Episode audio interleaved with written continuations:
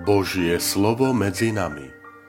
Podcast venovaný vysvetleniu nedelného evanielia.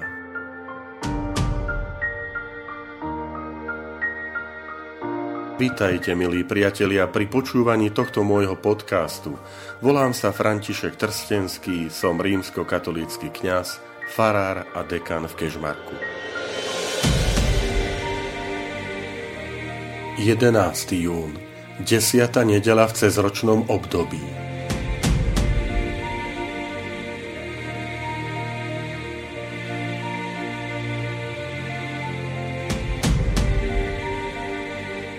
Čítanie zo svätého Evanielia podľa Matúša.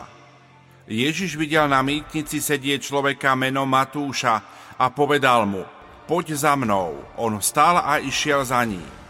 Keď potom Ježiš sedel v dome za stolom, prišli mnohí mýtnici a hriešnici a stolovali s ním a s jeho učeníkmi.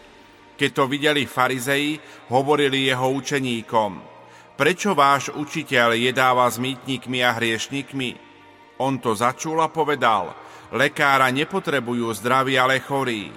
Choďte a naučte sa, čo to znamená, milosrdenstvo chcem a nie obetu. Neprišiel som volať spravodlivých, ale hriešnikov.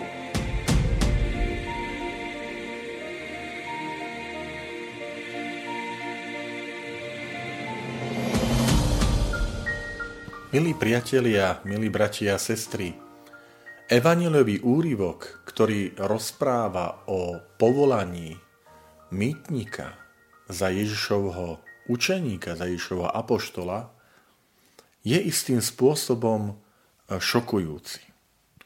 A dnes si povieme, že z akých dôvodov.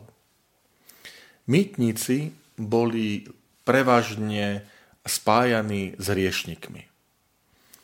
Jednak preto, že pracovali pre Herodesa Antipasa, ktorý bol synom Herodesa Veľkého. V Galilei e, boli týmito mýtnikmi a tým sa považovali za e, nielen zradcov, a Božieho ľudu, ale aj z toho, že boli podozrievaní, že berú viac, než e, by mali zobrať, mali by vyberať. Aj mýtnic je vlastne colník. Mýtnik je ten, ktorý vyberal daň, keď prišiel niekto do mesta predávať, kupovať tovar, tak išla istá časť práve vedeniu e, mesta, tak ako to istým spôsobom poznáme aj v dnešnej dobe. Takže e, Dej sa odohráva v Galilei, konkrétne aj sa predpokladá, že e, tým mestom bolo mesto Kafarnaum, kde bol Matúš povolaný za apoštola. A aj archeológia dokazuje, že e, toto mesto v čase Ježiša Krista v prvom storočí bolo e, pri známej obchodnej ceste Via Maris, ktorá prechádzala svetou zemou, ale mala svoj začiatok v Egypte, popri Sredozemnom mori a potom e, zhruba pri pohorí Karmel sa otáčala smerom na Damask a na tejto ceste teda ležal aj Kafarnaum. Takže preto aj do tohto mesta sa kladie povolanie mýtnika Matúša. Takže Ježišovo povolanie Matúša za svojho učeníka muselo byť čímsi šokujúcim, pretože opäť ukazuje na to, že Kristus prišiel na to, na svet, aby bol svetlom sveta. A to nie len pre ľudí e, spravodlivých, ale pre celý svet. To znamená aj pre tých nespravodlivých, alebo aj pre tých odmietaných.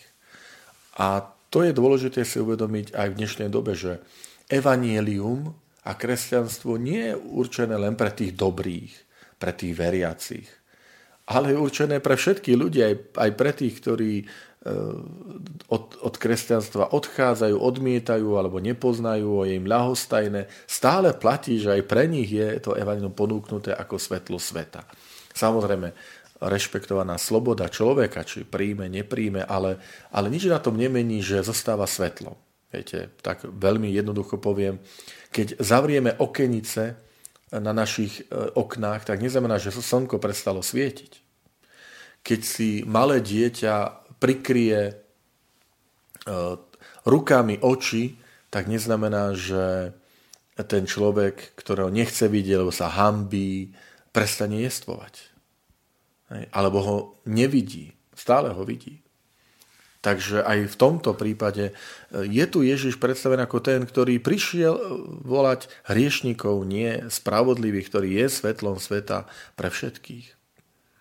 No a potom ešte ďalej to pohoršenie pokračuje, lebo Ježiš prijal pozvanie do domu Matú, Matúša. E, v tom starobielom židovstve byť spolu pri jednom stole znamenalo vyjadriť e, jednotu, vyjadriť zmluvu.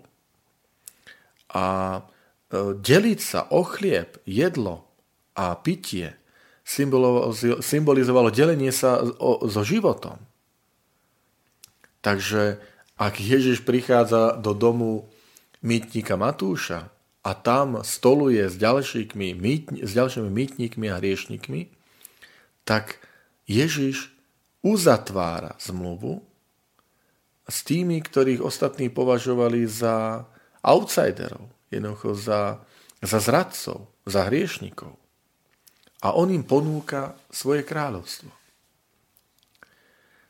Um, Zajímavé je, že je tam tá otázka farizejov, ktorí sa pýtajú nie Ježiša, ale, ale je učeníkov. Prečo váš učiteľ jedáva s mýtnikmi a hriešniky?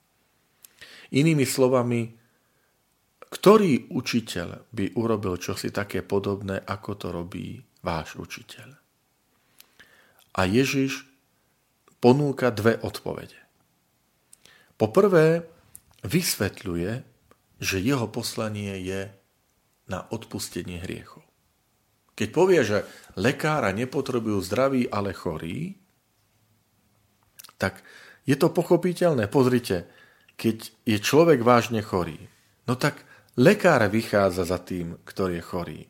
Nie lekára volajú do domu k pacientovi, ktorý už nemôže vstať a ísť k tomu, k tomu lekárovi. Takže je to úloha lekára, ktorý, ktorý vstane a ide k pacientovi, ktorý potrebuje pomoc, ktorý je jednoducho v ohrození života. A, a nepýtajú sa, že no však nech príde, keď je v ohrození života. A Ježiš na tomto príklade hovorí, to sú ľudia, ktorí už si nedokážu sami pomôcť. A preto je mojou úlohou, lebo som Boží syn, lebo som poslaný syn Otca Nebeského, aby som k ním prišiel, aby som ich uzdravil. Čiže toto je veľmi dôležité prvé vysvetlenie. A potom e, pán Ježiš cituje starozákonného proroka Ozeáša, 6. E, kapitola, 6. verš, kde sa nachádza veta milosrdenstvo chcem a nie obetu. To znamená, e, ten, ten citát aj v prorokovi Ozeášovi má tento význam, že je napomenutím pre tých e, z Izraelitov, ktorí chceli zakryť svoje ťažké hriechy a chceli to robiť cez vonkajší úkon nábožnosti. Ako je napríklad prinášanie obiet. Že my na vonok budeme teda prinášať obetu, obety a nikto nič nezbadá a, a tým zakrieme našu vnútornú situáciu. Ale e, obetný dar má odrážať, má vyjadrovať predovšetkým e, zmluvu lásky a vernosti. A preto Ozeáš hovorí, že Boh túži po milosrdenstve a nie po prázdnych obetách. Milosrdenstvo chcem viac ako obetu. A pamätajme, že to, to grécke slovíčko v Novom zákone, eleos, pochádza z toho hebrejského známeho chesed. Chesed znamená verná, taká vytrvalá láska ako prejav zmluvy, ako prejav, prejav náklonnosti. Takže e, pán Ježiš využíva tento citát zo starého zákona, ako výzvu pre farizejov. A rozumiete, farizej to sú odborníci na výklad písma. Aby uh, nesklzli do vonkajších, vonkajšej tej obradnosti a rituálov, ale ak by to malo byť odtrhnuté od vnútorného života. Preto je to dôležité. A takisto Ježiš, keď, keď stoluje s mýchnikmi a hriešnikmi, tak neznamená, že súhlasí s ich dotrajším životným štýlom. Ale je to výzva, je to pozvanie, aby zanechali dotrajší spôsob života. Ježiš to hovorí tým, že hovorí, neprišiel som volať spravodlivých, ale hriešnikov. To znamená, prišiel, aby bol, aby bol svetlom sveta pre, pre každého človeka. A v tomto povolaní e, mýtnika Matúša je krásne ukázané aj, aj to naše povolanie, čo to znamená byť, byť kresťanom, že, že byť si vedomý, Kristus je svetlom pre všetkých, bez rozdielu. Ak Kristus nevylučuje nikoho zo svojej prítomnosti a Kristus chce byť svetlom pre všetkých, svetlo sveta, tak dávajme si pozor, aby sme my nevylučovali niekoho z tohto Kristovho svetla. Aby sme my, poviem, nekádrovali, ty áno, ty nie, on môže, on nie. A keď on môže, tak prečo by som ja nemohol? A naopak, keď, keď on nechodí, tak ani ja nemusím a podobne. To je kádrovanie. To je vylúčovanie. Dokonca niekedy aj tak varujem pred auto, samo vylúčením. Že, čiže taký, takým samým sa e, diskvalifikáciou, že nie, nechcem tam patriť k Ježišovi.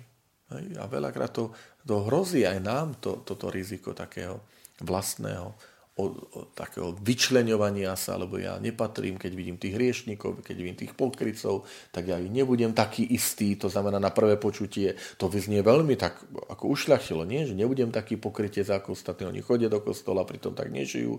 A tak ja síce možno nežijem tak, ale aspoň nechodím do toho kostola, nie som, nie som pokrytec. Ale to je celé zlé. Ježiš Ježiš prišiel volať všetkých, aj, aj chorých a, a lekár potrebu chorých nezdraví, prišiel volať hriešníkov nesprav, čiže a, a pýta od nás milosrdenstvo. A pamätajme aj my v našom prístupe, akým spôsobom prezentujeme Ježišovo evanílium, že to je, to je evanílium radosti, to je evanílium milosrdenstva, to je evanílium, ktorý vychádza zvnútra. Čiže aj pre nás a pre túto dobu patrí varovanie proroka Ozeáša, ktoré pripomína opäť Boží syn Ježiš Kristus, že, že pozor, aby sa naš, naše to, to kresťanstvo, tá viera nestala čímsi vonkajším, zvykovým, ale vždy nech odráža naše vnútro, vtedy je to autentické. O to sa usilujme aj nový týždeň, ktorý máme pred sebou.